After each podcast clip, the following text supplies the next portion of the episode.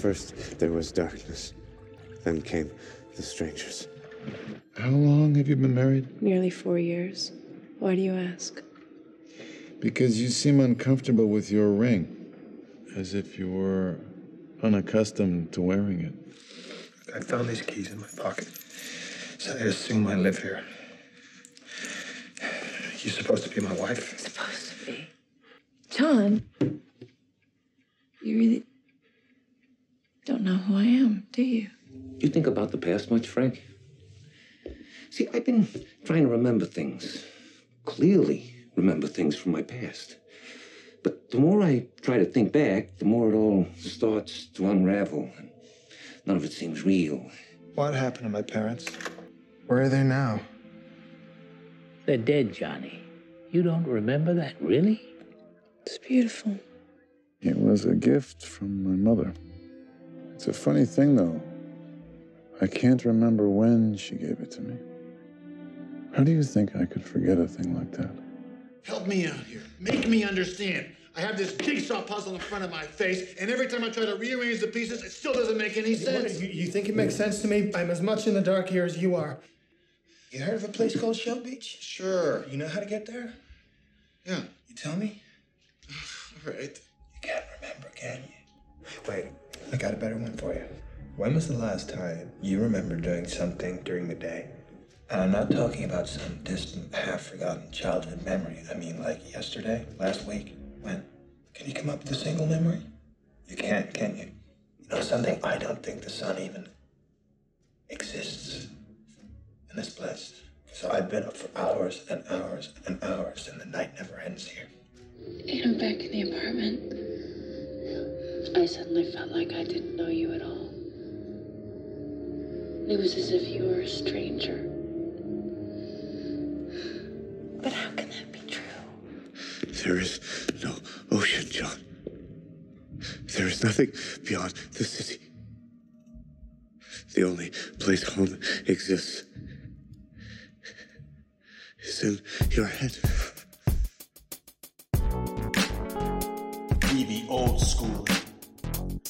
Yeah, old school. We be old school. Yeah, old school.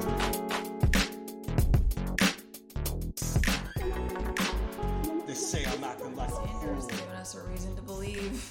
Yeah, seems like that's that's falling apart at the seams already. No, I don't think so. I mean, he's still. He still plans on filibustering. Mitch McConnell is doing the thing that many people anticipated him to do, which is shut everything down and attach stimulus checks to a bunch of other bullshit Right. we don't want. to the defense bill and then also to the section 230 the Right. tech so stuff. he's going to filibuster to try to force a clean vote. And we, as citizens who give a shit, can write to our senators and also push them to do the same.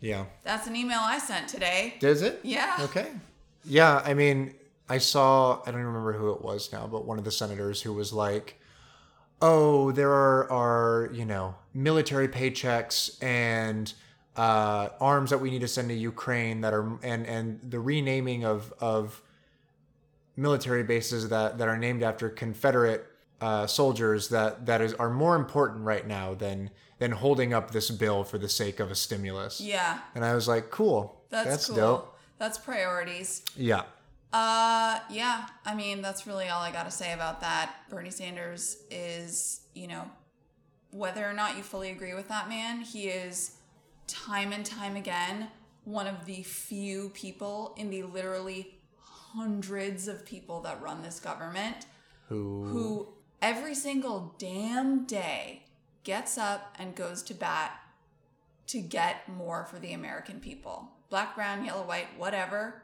Like he is fighting for us. and it's always bernie filibustering it's always Bernie just filibustering until the wee hours someone brought this up of the morning. someone brought this up online and it was like couldn't someone younger than bernie sanders take over the mantle and filibuster like the, like bernie's you know almost 80 like the man is in, uh, strong as an ox and and you know has a ton of passion and fury and and fire in his lungs, you know, but like he's also an 80 year old man. Like he's he surely has to like piss himself at some point, like during that, you know. I mean, honestly, you know, a lot of the critiques that come from the left are sort of reduced down to this frustration with, you know, lack of any sort of substantive action or meaningful action on the part of the Democratic Party. At the end of the day, if we're not seeing the people who we have voted into office to take care of us fight for us in a year when we need all the fighting on our behalf that we could possibly get, it still looks the same. Yeah. You know, you said this. It's it's it's a distinction without a difference. it, at the end of the day, it still looks like you're not doing anything. Right. And there's something to be said about the little spark in my heart that I get when I read a headline that says Bernie Sanders is planning to filibuster the fuck out of the Senate Right. in order to get Americans more money. Right. Like, to make life miserable for the for the Republicans is how it was framed by like David Dayen at the Prospect, right? and it So, just like, feels like something, you know, it Yeah. feels like something to believe in. and it's that spark that ignited that base of people, right? Seeing somebody who is actually, you know, willing to act on their principles and not just speak on them the way that most people do. It's not just posturing. And this is a thing that I know will get me in trouble if we keep it in the episode. well, then we're definitely keeping it, whatever it is. many people uh, identify themselves as progressive. It's a completely nebulous bullshit terminology now. Like, it doesn't have any real distinctions. Like, so many people who are really just liberals dressed up in a lot of like cultural politics refer to themselves as progressives. Right, without the without the part that like actually comes with the word, which is like an imagination for Right. what change looks like. right. Progress. Progress. Right. Something that identifies themselves Something or outside of the box of precedent. Yeah, people who s- somehow ascribe to an ideology that challenges the status quo in any way. That's what progressive means to me. And it's not what a lot of people embody on that like left of center spectrum.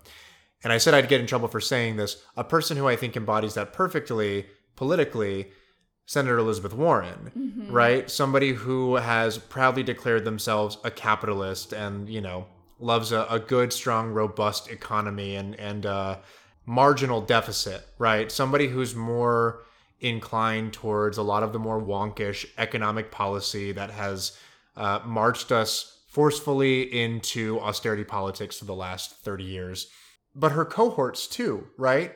Don't seem to demand anything of her, which is a thing that I find insane. And I and it, like, like I said, I will get yelled at because I'm a white dude on a podcast telling people who support Elizabeth Warren, hey, why isn't she a person who is supposed to be a progressive member of this party, a face of this party that is ushering in a new, young, democratic ideal? Why isn't she somebody who is taking up the mantle and filibustering for eight hours on the Senate floor the way that Bernie has historically right now? It's a really good question. I And actually has- haven't heard anything from her.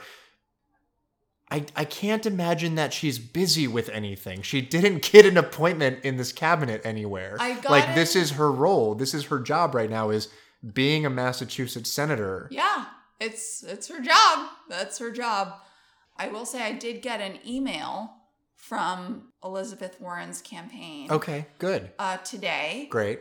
calling for uh, bold structural change. Yeah, Words- big big, big wor- structural change Words I like. using. Right. Words I like.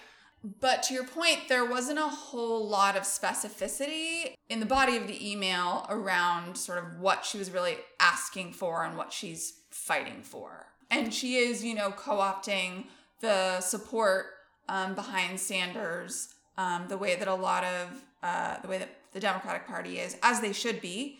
And that's great.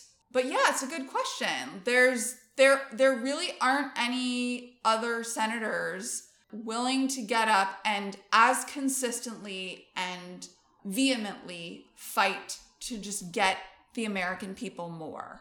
Yeah, of course. And this is this goes to a conversation that we've had off mic before about getting getting liberals and, and getting people who are democratic voters to understand and acknowledge the idea of a spectrum of ideology you know joe manchin is a republican right like he has a d next to his name but joe manchin is never going to be someone who's going to vote for progressive legislation and yet he considers himself part of the democratic party you cannot tell me that joe manchin is the same as elizabeth warren or the same as Rashida Tlaib, or the same as Bernie Sanders, or the same as Kamala Harris, you know? Yeah. These people are different in their ideologies, and even though they're under the same tent, they fight for different things and they have different thresholds for what they will represent and what they will support. So, my issue comes with the fact that Warren is meant to be some sort of nice, comfortable Goldilocks zone between the left that people find, uh, you know, less palatable in in liberal circles and the more centrist candidates like a Joe Biden. And I just wonder what the expectation is for someone like that and why that person hasn't been a more vocal leader on big structural issues like this, or at least momentary structural issues that will profoundly change people's material condition in the midst of this pandemic. I totally agree. If she's progressive, what is what should she be doing right now? Yeah. And if she is distinct from, say, a uh, a Joe Manchin, to your point, what is it that distinguishes her in action, right? Not just in rhetoric, but what is it that distinguishes her in actual policy and in action she is taking as a senator from Massachusetts? And a lot of times the when you get down to the action part, when you get down to the policies that are pushed forth, supported, not supported, that's where the distinction between a lot of people with D's next to their name falls apart. The thing that we have to remember at the end of the day is that the people who are in power in our government want to stay in power. That's how power works, right? and so there's this revulsion around calling out that fact. and it's like not a it's not a like scandalous thing. It is it is a it is a matter of fact. People Right. in power want to stay in power. It fucking feels good and you can control whether or not you live or die. Like who doesn't want that? And so it's a you know, it's this like really hard pill for people to swallow to even make the admission that someone who is has a D next to their name maybe doesn't have like the people's interests prioritized over their own. That's a hard thing for people to acknowledge. Yeah. Most people won't even admit it, right? Most people assume that D good are bad, and these people do everything they can to make our lives better. And the honest truth of that is like, no, these people do everything they can to like preserve their positions and their jobs and do enough to keep things, you know, to keep the, the ship right side up and, and, and afloat. But without actual concerted pressure and without something requiring them to do something different than they've always done, people often won't. Well, and with the the the rightward slide of the Democratic Party, Republicans by and large don't want things that help the most people. We know that. But we don't necessarily have a completely opposing other side to that coin on the part of Democrats. We have like a we're less that. It's more we're seceding ground to this disdainful, aggressive right wing. Not we're running in the opposite direction as a unified left front. Right. And everything is framed within uh, a distinction from a Republican standpoint. Every Instead everything is our own thing. Right, and and nothing is defined uh, on its own grounds or in the abstract. Everything is uh, sort of always tangentially linked to how it compares to the opposition, and it's and it's never you know a a generative idea in the opposite direction. It's never starting from a point that we hope to achieve. It's always it's always running defense is what it is, right? Like it's it's always basically presenting yourself as it they they are our protectors and they will hold the line and make sure that you know you don't have to uh, get an abortion you know with a coat hanger in a motel room or uh, you know we'll get the death penalty for possessing a gram of coke or something like that. But they never push forcefully in the alternative direction. Right, they're not making something new, they're just trying to prevent worse things from happening. Those are two very different things. And here we come back to this lack of imagination, right? The the rhetoric that we consistently hear from a lot of the entrenched um, Democratic Party is around precedent, about uh, around what's feasible, what's doable, what's practical. Instead of saying, we're fucking breaking the mold because guess what? That's what our current moment is demanding of us.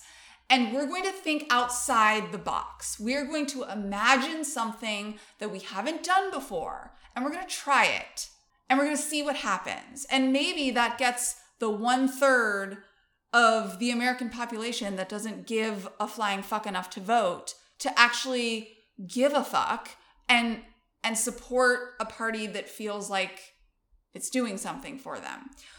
This movie that we are about to talk about is not lacking in imagination. Ha ho! Did you see what I did there? I did. Great segue.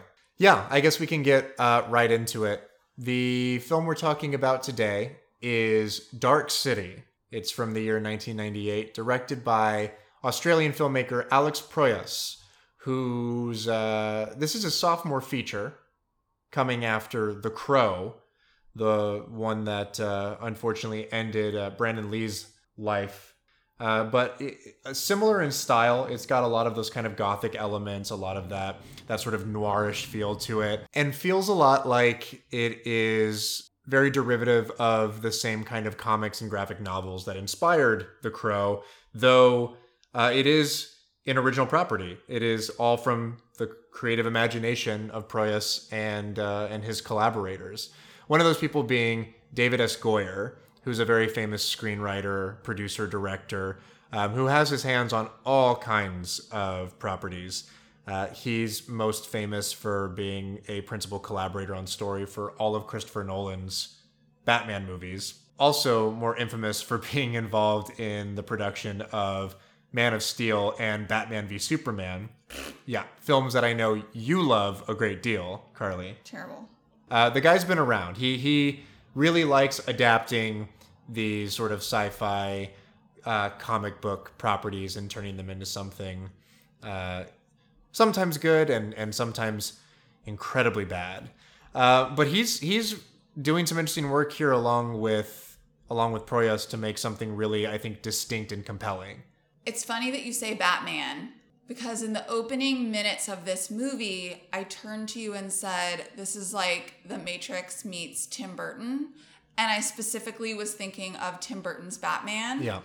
And Tim Burton's Batman came up again with regards to this movie in Roger Ebert's review. He sort of references it oh. offhandedly. The review he wrote of this movie in 1998. I think the through line there of like various Batmans um, and creative endeavors around that particular property is interesting because there is a kind of dark gothic, i.e., Gotham, aesthetic to this movie that feels like it could show up in a Tim Burton movie or even in a more sort of like uh, new agey Christopher Nolan version of of a Batman or some other story. You know, this is probably the very first time that I ever put two and two together and realized like Gothic, Gotham. It's very stupid of me, Really? but I, I never thought about it before. never thought it was like it was like, oh yeah, it's named Gotham. I'm like blowing your mind left and right. Yeah, I don't. There's a, don't like test my Latin knowledge on this, but there's like a root word in there that means sort of like city or something or something. Okay. Something something something something. oh, like Gothamist. Gothamist. Yes, that's uh that's what I'm going for. But words. Words. I can't. I've so I like have noticed that over the course of this past year, I I like can't. I've gotten really bad at finishing sentences. Mhm. And I'm not doing it in a cool, like yada yada yada way. You usually just make like a fart noise at the end. I of it. just like either uh, automatopoeia, like some Blah. bodily function, or I say uh, whatever, whatever, whatever, which is like way worse than the automatopoeia. or yada yada function. yada. Um, no, yada It's- yada yada would be way better. It's more. That's what I mean. Whatever, whatever, whatever is just more syllables. You're doing more work It's it's challenging. I I think it's because because everything is a simulacrum right now, and you're only talking to people through a screen all the time. I think it's that, and so like when I have to use my voice box and like complete a thought uh, in real time and not like have five minutes to type it into like a tweet or something. Well, you're very careful and considerate with your words as well, and so So I've just given up. I, That's I point. when when you're when the dictionary that is Carly's brain can't come up with the specific word or syntax, I notice that there is usually like a abort, abort, abort. right. Whereas I used to keep trying, now I just I abandon shit. Right. And now through. and now we just get a noise. I guarantee if we listen back to this year in in podcasts, we'll find a few examples of that. But uh, it's always always fun in the editing bay hearing what kind of bodily functions you're going to use to substitute for that that perfect word. Yeah, I'm a smart lady. You are a very smart lady. I guess I should mention too, like we're doing this film here at the very end of the year. Oh, yeah. If you're listening to this, it is like less than 48 hours before 2021.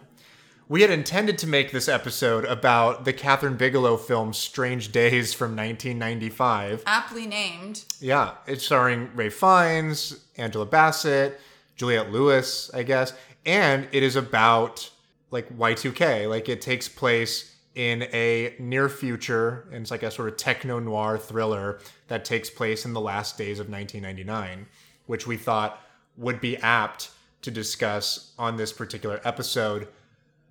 Lo and behold, it is completely unavailable in any sort of digital format, which is, uh, you know, going with this idea of realities that are that are constructed by by other players and and people that we don't have any control over. This whole idea of like something, the ephemerality of digital media is is slapping us in the face right now.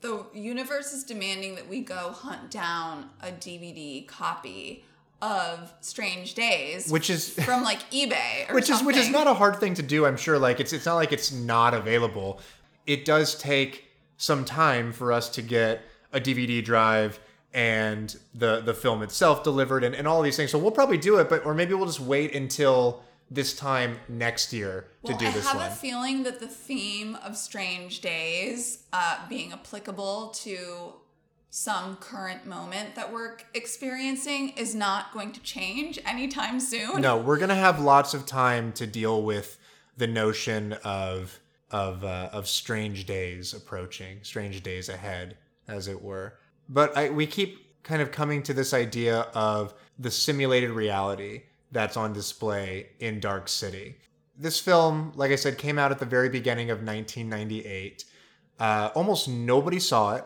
when it initially came out I'd never even heard of it. maybe people still haven't seen it. I know a handful of people who are uh, very passionate about this movie, who really enjoy it. It is absolutely worth a watch. It definitely is.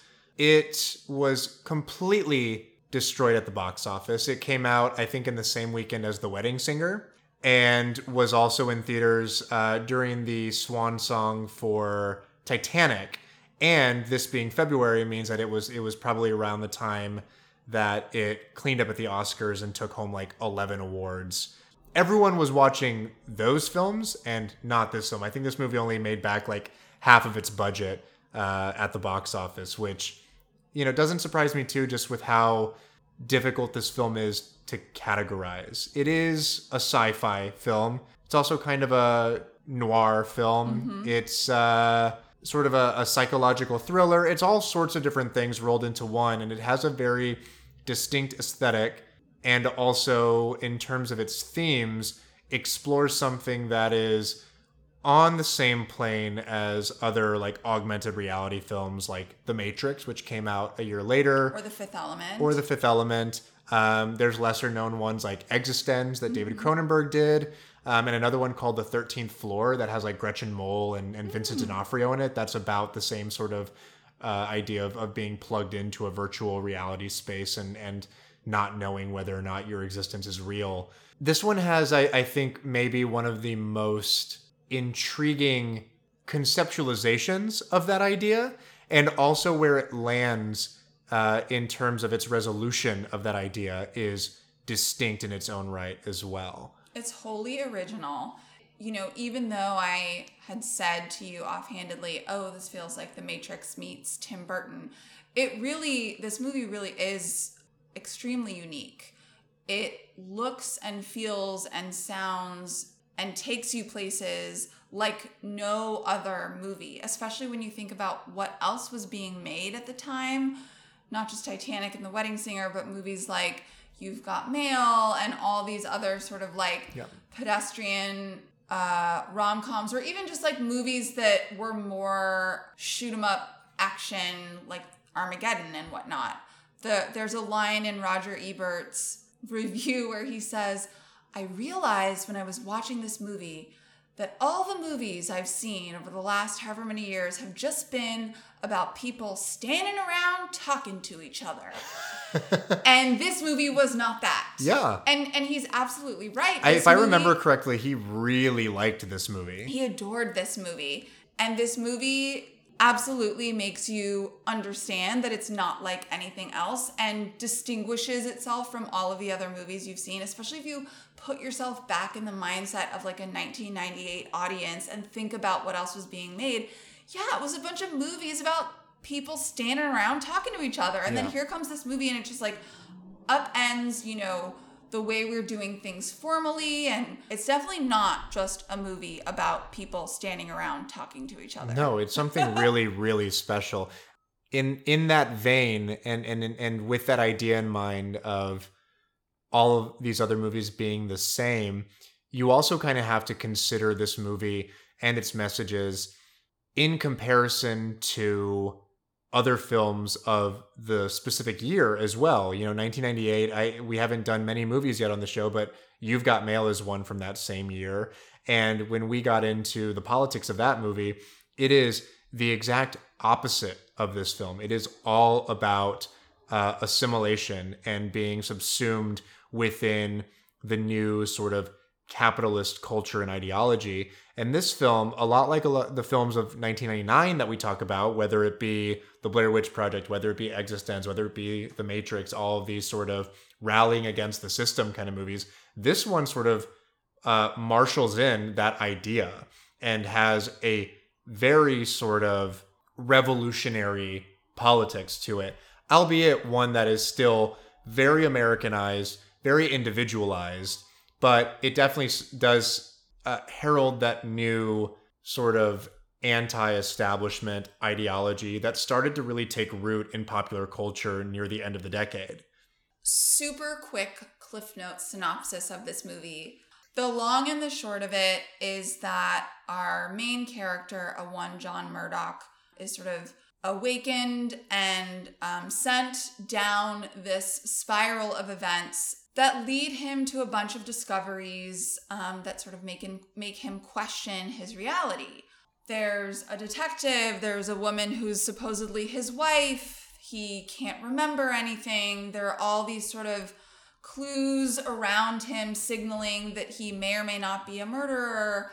And there's, you know, this this metropolis that we see perpetually in nighttime where things just feel a little bit off. There's this simulacrum that you're talking about where we sort of get a sense that there's an artifice. Right? Everything feels familiar, but also very forbidding and distant. Everything looks a little bit like a place, but has elements to it that sort of render it, uh, or rather, rather give us an indication that our level of comfort with this specific city as New York or London or Chicago is a falsehood. It's it's, It's- from all different kinds of places. It's it's a nowhere place. And the anachronicity of a lot of the aesthetics of the movie is quite purposeful um, and I think disorienting for a reason.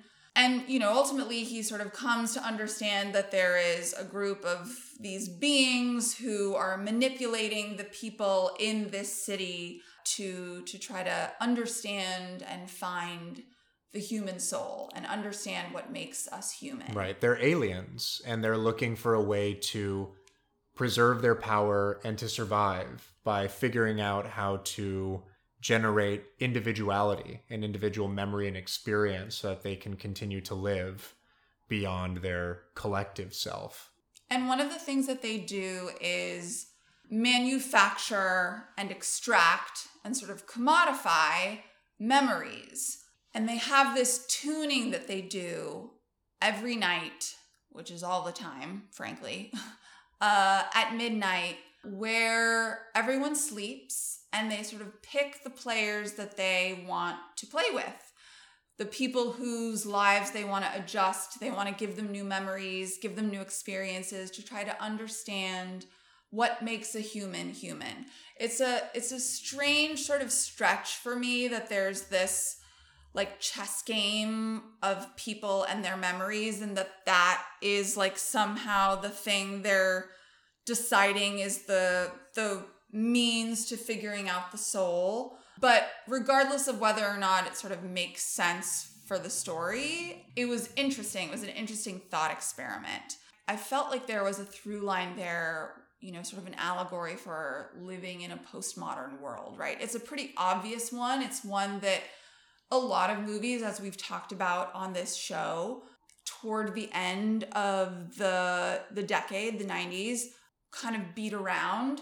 But I found it handling this idea of, you know, the alienation from our own human experience, the kind of commodification of things like memories and experiences and love and these intangibles, that that felt like a really novel take on the corrosive and mechanizing march of a capitalist postmodern society.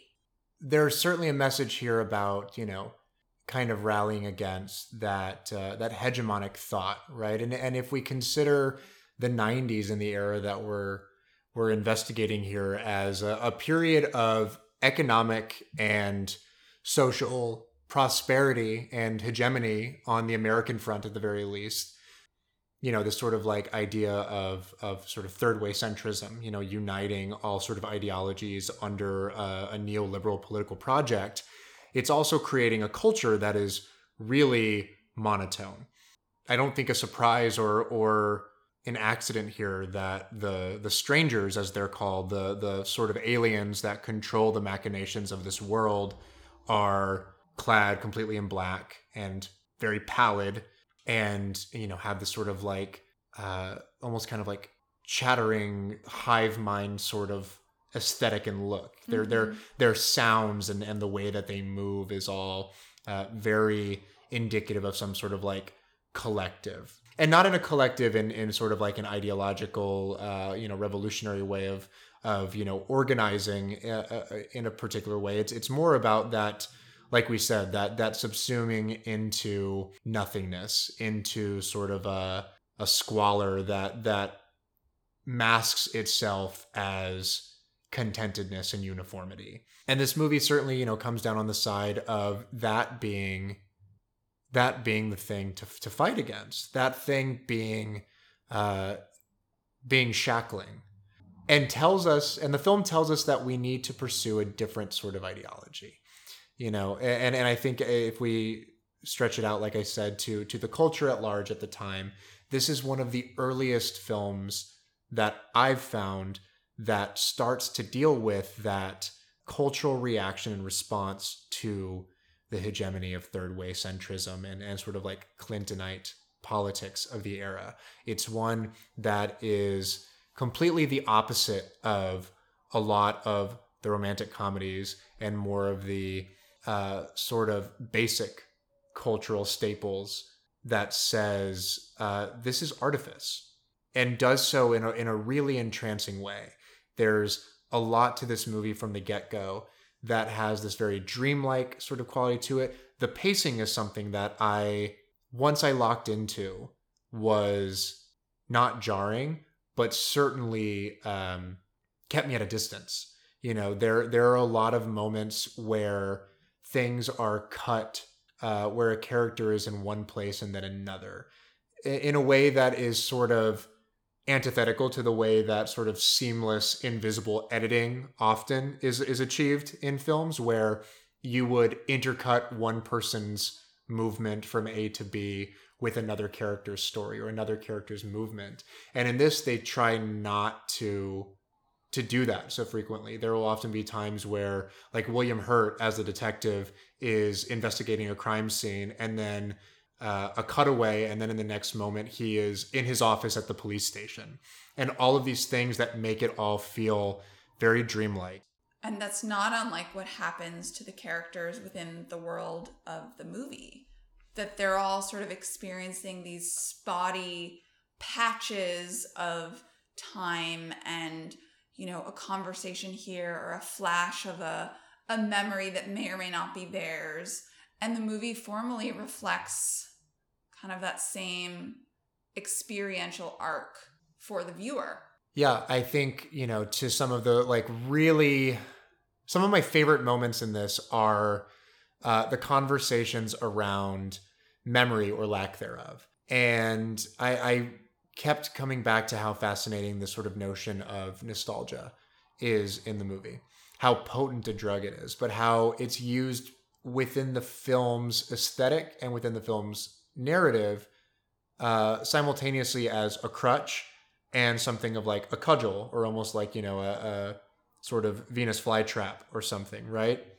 All of the aesthetics of the film are deliberately uh, hearkening to specific moments in history or to other cultural indicators and signifiers. The the film, like I said, is is earlier is is a sci-fi film wearing a film noir's skin and it uses a lot of those signifiers of like 40s 50s era noirish sort of america the the the very intense stark lighting the the diners and the the dress and and the sort of like smoky lounges all of that stuff is there in terms of the the production design as well, this certainly recalls like Blade Runner. It recalls things like Brazil, the Terry Gilliam film. A lot of these movies are are sort of directly quoted in the film's aesthetics.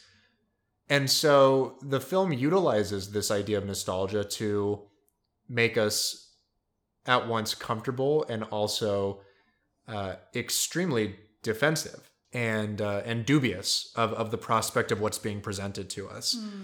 Likewise, in the film, I think specifically to Rufus Sewell's character John Murdoch and his obsession and infatuation with Shell Beach, right? This place that he finds in a postcard, this place from his inserted childhood memories that doesn't really exist it's a thing that's been implanted and it sort of represents to me thematically this idea of the danger of nostalgia the danger of pursuing a future that looks and feels so much like our past and uh, couldn't help but extrapolate that outward to the current political moment mm. you know with with the election of joseph r biden and you know in in the immediate sense it is uh, a nostalgia for Obama era politics. Mm-hmm. But given Joe Biden's sort of, you know, seniority and, and his experiences in Congress, the the current moment also feels a lot like we are longing for and voting based on the decision to recommit to our nostalgia for the 90s and to this idea of sort of third way centrism, this idea of a unifier in chief, the idea of somebody who wants a strong uh, and principled Republican Party eh, rather than fighting and opposing the Republican political project. You know, this it seems like people are really, really set on this idea of having somebody who will bring in the moderates, who will uh, you know, wave the flag of centrism in a way that we have seen in our lifetime. in a way that spelled a lot of really negative sort of cause and effect relationships between you know bipartisan legislation and the collapse of the American working class and the collapse of of American industry and the collapse of any sort of left political project. We are in the mess of casualties of Clintonian and Joe Biden was right there with them. The the Democratic, the new Democrats, I think they were called. The uh, the DLC, the Democratic Leadership The Democratic Committee. Leadership Committee. Um, Joe Biden was right there with him. You know, we are we are in the mess of casualties that are a direct and long, long fought result of that type of politicking. And in this current moment, I find it interesting that the man who literally wrote the crime bill, um, who is, you know, this sort of refrain that we hear a lot these days, which is that um, the carceral justice system, or the carceral system, I will say, because a lot of people believe that there is no justice contained in this system. The carceral system that we have here in America is another form of Jim Crow politics, right? And we have a response to that in this current moment. And we are electing the man who wrote the crime bill, who, who literally architected the uh, the current structure Right. of our carceral system. somebody who you know can serve uh, in creating parallels as a direct proxy to the strangers right somebody who is responsible for uh, the machinations and for orchestrating the strictures that that keep people in this sort of perpetual bondage And I would argue that a lot of liberals share the same symptom of the people that live in this city in the movie, which is a short term memory or no memory at all. I was gonna touch on that for sure. You know, like in the in the movie itself, the answer is easy because there is an antagonistic and, and sort of pernicious force that is acting in in concert and doing something very obvious once somebody is awoken to it. The thing that you know, if you want to draw parallels to uh, American culture and and American politics and and society at large, if you want to draw those parallels, it, it's it's a much uh, deeper rooted and multi pronged effort to keep people in that sort of perpetual. Uh, sort of like goldfish brain mentality, right? Like politicians do this all the time. The way that they sort of rehabilitate themselves and are given sort of carte blanche to uh, define and set the terms under which they're remembered. You know, you I mean, you see Obama playing with a lot of that right now. Not to mention all the neocons uh, that are are you know now commentators on MSNBC or for the Atlantic or or any number of or you know New York Or Times. opening speeches at the Democratic National Convention. yeah and, and and just you know the this sort of uh you know current attempt to to rehabilitate George W. Bush and his cohorts you know it, it, all of these things are are done by yes the people themselves but the media as an arm of this as well you know the people who are are tasked with historicizing and giving us the contextualization necessary to understand our moment often are not doing that job particularly well either. They are reporting things objectively and in the moment, and because the news cycle is what it is, and because our access to it is is so abundant and and and everything is so readily available at, at you know the drop of a hat and the touch of a button, it's easy to figure it out if you do a little bit of searching. But most people who report on this thing, and and and I feel like a lot of uh, you know corporate journalism is intended to be consumed in the moment without that historicization. Absolutely. And and it's a completely, completely lacking historicization and much like the experience of this movie um, or the experiences contained within this movie it's kind of a hodgepodge of, Right. a, of a bunch of different things we remember from our past And it The shifts day to day. the history is an amalgamation and yes it absolutely shifts day to day depending on which perspective they want to come at you from if we had a you know a new york a new york times constantly reminding us of the very real and extensive casualties of George W. Bush's politics and decisions made not just by him, but people throughout his cabinet on a regular basis, I, I think we'd all find it a lot harder to opine for, you know, this folksy guy who just like gave everyone nicknames and like you know, it's not about whether he's a good or bad guy. It is just about this lack of historicizing that, that um, can lead to problematic conflations.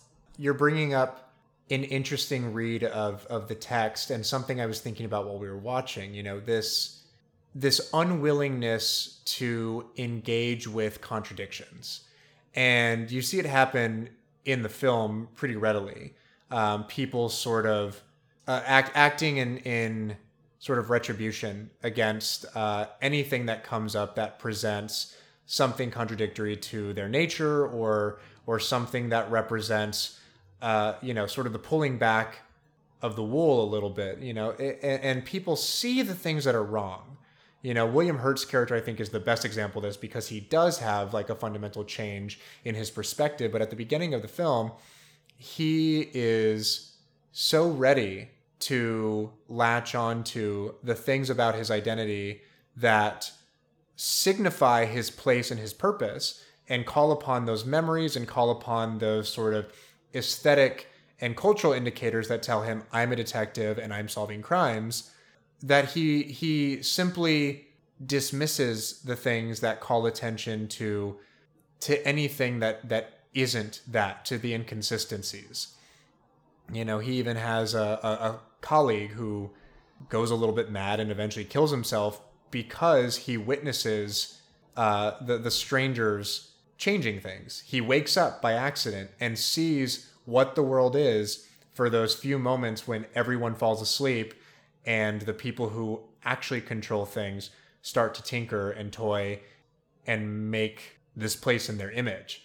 And uh, you know, it it's such a it's a thing that I feel like people have a hard time with and, and have a, have a it- it's a challenge that you have to reckon with when you kind of come into a more uh, radical ideological perspective radical is an intense word for some people i know but i say that meaning only something that is antithetical and and opposed to the status quo. Mhm. you know i'm not talking about joining isis. I'm not talking about blowing up a, a street in nashville.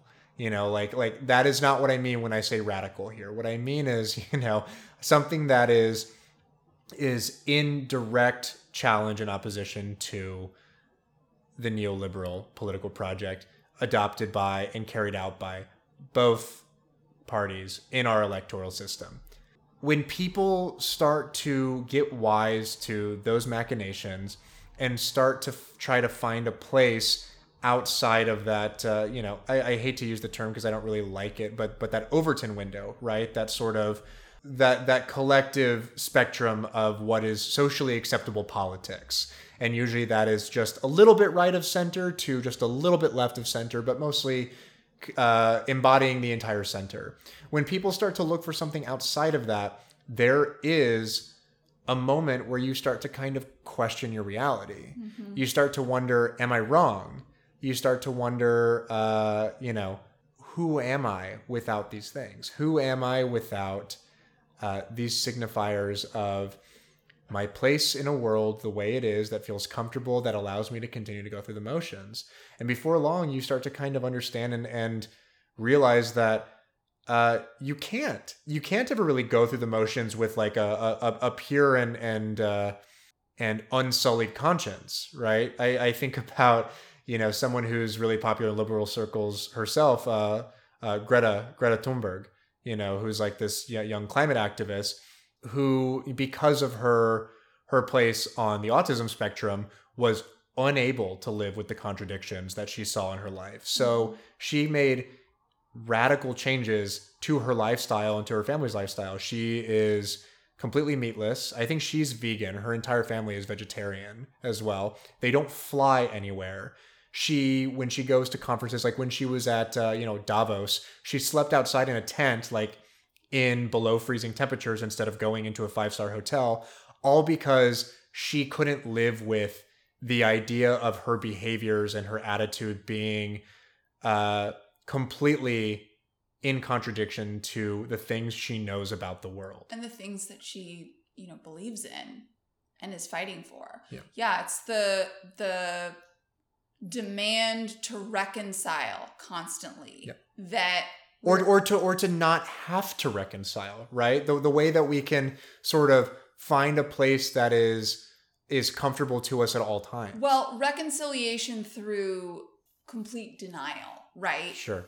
Which is still reconciliation uh, to a certain degree because um, you're you're finding your way out of the situation in some fashion.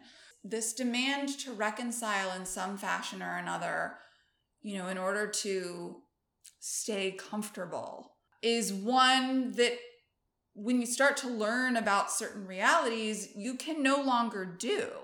And people who are still in that space of remaining comfortable and wanting to to maintain a kind of relationship that allows them to exist pleasantly um and uh and not have to confront the horrors of uh, uh very tangible realities of our existence that you know looking at people who who are outside of that is challenging and so when because it's a constant reminder of of all of the all of the mechanics and, and all of the hoops you have to jump through just to preserve a worldview that uh, doesn't feel challenging. Yeah, I mean, it's the thing people have been talking about for um, decades, if not centuries, which is that capitalism by nature is like inherently violent. It is it is a system that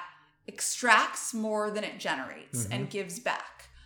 Um, Right. It, it requires exploitation. It requires a sense of imperialist tendencies, whether those are around uh, a nation state or a, a collective. There is always some sort of, uh, you know, imagined community, as they're called, um, that that is required in order to to prosper under under a capitalist model. So, you know, at the core of it, the system we're running on is a problematic one um, that creates a lot of pain and a lot of death right alongside um, prosperity for a certain few people. We have been trained to, you know, turn a blind eye to those things in order to just make it through our day when you've decided that you can no longer do that because your curiosity has led you to a place that forces you to puncture that womb of reconciliation, that's hard for people who are still in the womb. And there's no judgment passed. You know, I'd like to think not. But I've certainly had my own journey of that that sort of questioning of like when you start to sort of see the code everywhere and understand what's actually happening um, and start to see a lot of the painful uh, circumstances of our reality it does make you question like what am i doing here? What is the point of all of this? Why am I doing this? why is any of this right? And then you kind of have to come back from that and find your way and start to become you know a generative part of the solution. And i've i've sort of found my way there you know through some challenging conversations and some own sort of like internal uh, examination myself. But that's work right It that's is. that's work and it and it requires me feeling a lot of painful um, kind of disconnecting things and oftentimes means that i'm alienating others along the way and um and this movie explores a lot of those ideas Yeah. whether you know incidentally or not you can find a lot of those same themes of you know, sort of what an arc of, I'll call it radicalization, but we can call it something else, you know, liberation, uh, awake, stepping out of the cave. Like philosophers Mhm. have been talking about this for millennia, right? This movie plays with a lot of those themes that kind of offer a, a proxy for what certain points on that journey may look and feel like. Yeah, I'm glad we're going in this direction because one of the things I wanted to talk about was is this idea of, of tuning that that they they put forth in the film.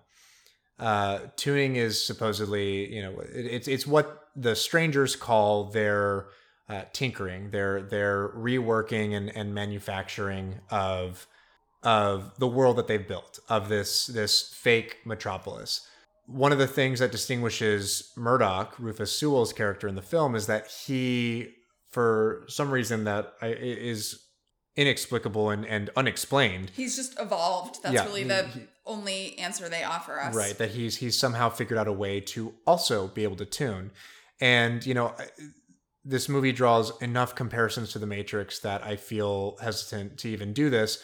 But I think that this is one of the places where uh, the Matrix, the matrices, the matrices, The matrices. uh, ideas about people's capacity within the augmented reality uh, are actually superior to this film's.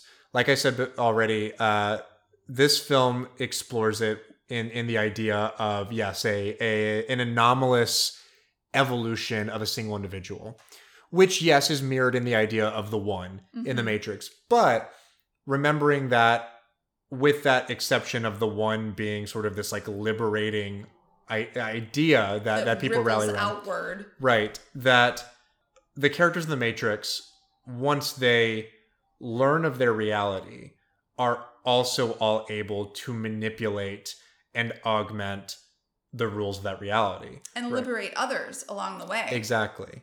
And in this film, that doesn't happen. It's an interesting place where the film winds up.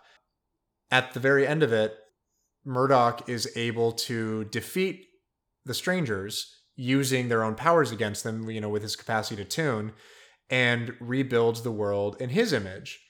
This is another one of those interesting places where we talk about the idea of nostalgia and memory, where he builds the world in not a new image and not a an, an image that is completely novel or or original to the, the place or or the necessities of the people but specifically one that that resides within his idea of what Mhm. contentedness and satisfaction is and looks like um again you know nostalgia necessar- nostalgia possibly representing this idea of a trap or or of a prison, right? It, it's its own form of containment and confinement where he is alone in his understanding of how to manipulate the world and change it, and everybody else simply plays along. You know, at the very end of the film, he reunites with Jennifer Connelly, who, uh, through the implantation of memories, uh, is supposed to be his wife throughout a, a, particular uh, stretch of this film. At the end, she has no recollection or memory of him and they get to start anew and potentially create a life and a relationship together but she still isn't liberated from uh you know the idea that everything is normal and so this sort of like hyper individualistic idea of of uh, you know the capacity for revolution or the capacity for revolutionary change is one that i think falls ever so slightly short of actual freedom, actual liberation within the context and the theme of the film. It is it's a movie that yes represents sort of like a, a kind of textbook happy ending if you're not uh, too inquisitive or or if you're not examining it too much, but one that presents a I don't know a, a more sort of heterodox idea when you when you approach it understanding that this man is now no longer beholden and a slave to uh, you know this this collective body of captors but to the prison itself that he can't escape regardless of how much he's able to dress it up and change it the way he wants to it is still a prison. It is still a place that is unchangeable in its sort of shape and and capacity. Yeah, and I really like what you're saying about utilizing the text of the film as you know, a lens with which to look at our current moment and sort of understand different ideological actors within our current moment. And by your logic, by your reading of of this film, which I really like, the kind of leftist perspective that um, that has broken from uh, that reality, that constructed reality, and is not just longing for something that once was, but actually imagining something new and working to generate something new. That's the distinction. Um, and also that that requires collectivist effort. It's not one person doing that. It's not one president leading us there. It's not one uh, senator. It requires a, a lot of people and a lot of actors. So if you use that as a legend for you know our current political landscape, you start to understand. Oh, this movie. Uh, you know, maybe the people who long for something that came before and just want to get rid of the bad stuff like there you sort of see how they fit within the framework of this movie Right. um, and i don't want to thump my own chest and say like leftists are the ones who get it and we're the ones who are like operating at a matrix level or whatever but no, because those people are the ones who are oftentimes having the same sort of uh, disagreements and infighting that is necessary to understand what that new world looks like. But There's you know there's a distinction between the idea of you know sort of the accelerationist idea of dismantling the structures as they as they are and and building something completely new from a, a, a different theoretical model. And then there's people who are a little bit more subdued than that right? Like the entire idea of like the dsa is to build opportunities and, and capacity for socialist organizing within the framework of capitalism within the structures that are already there. And eh, these these disagreements happen all the time amongst the left but it, it absolutely is a thing that as we were saying at the very beginning of this conversation requires a deeper imagination requires something bigger than just the idea of sanitation and cleansing this space of the thing that came before it you still have to think beyond the borders of the city walls Right. right you have to go beyond the uh you know it's truman walking through the door right Mhm. you have to go beyond the confines of what you've known and experienced previously and imagine something different I didn't even think of the Truman Show as another one of these films of sort of a a, a simulated reality and and breaking free of it. It's a great one though. We'll It have to do that at some point. But yeah, even in this film, Murdoch by the end of it does construct something outside of the sort of preordained uh, boundaries of of the city. But he he creates an his- ocean. but it's something from his memory to Yes. your point it's something he's experienced before or Right. at least in theory It's some right. It's something generated from an idea that has already been implanted, but it is still, you know, pushing up against the boundaries of what was what the presumptive limits of that space are, right? When Mhm. when he kind of drains the city of some of its water and builds this sort of outer ring that simulates and represents an ocean. a floating moat Right, just a floating moat on this in this space on a, on some sort of mortal coil through uh, through through space and time. Uh, but I I really like this movie. I think it's got a ton of awesome ideas going on. It's very visually distinct. You know, bless him, Rufus Sewell does a great job as a leading man, which he does not get a lot of opportunities to do. Um, you know, he's a, he's a British actor. And, Everyone knows him as the villain from The Knight's Tale. Right. He's he's uh, uh what's his name? Adhemar, Count Adhemar in, in A Mhm. Knight's Tale. He was in some kind of bad movies after this. I guess he's in some some TV shows more recently that that are pretty popular whose names escape me now. But I, I said this to you when we watched like but in, in the battle between Rufus Sewell and Joaquin Phoenix, only one of those people was bound to survive and have a have a fruitful career in Hollywood. And Joaquin is a phoenix. Like he's Yeah. he's not gonna not win that fight. Totally. Um, but I no, I think everyone does a great job here. You've got Kiefer Sutherland and and and William Hurt doing great great work in in supporting roles. Jennifer Connelly being Jennifer Connelly as she often is, which which is not a bad thing. I actually very much like Jennifer Connelly. I I hope that this movie at some point is is seen by more than just the cult, seen by more than just the the small legion of devoted followers that that currently admire it because it it, it really is one that explores a lot of these awesome ideas of of you know late late 90s politics late 90s culture and and a, a great sort of fuck the man fight the system movie in that same vein. Um, in, in a way that despite its obvious comparisons to other movies is is incredibly original This Uh, movie is special and interesting and entertaining. I feel like I'm in a world bereft of a lot of those things.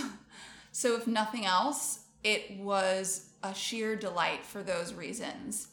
Um, and I think as a movie to sort of close out the year of 2020 and give us some things to ponder about our experience in this current moment uh, and what you know a future moving forward may look like.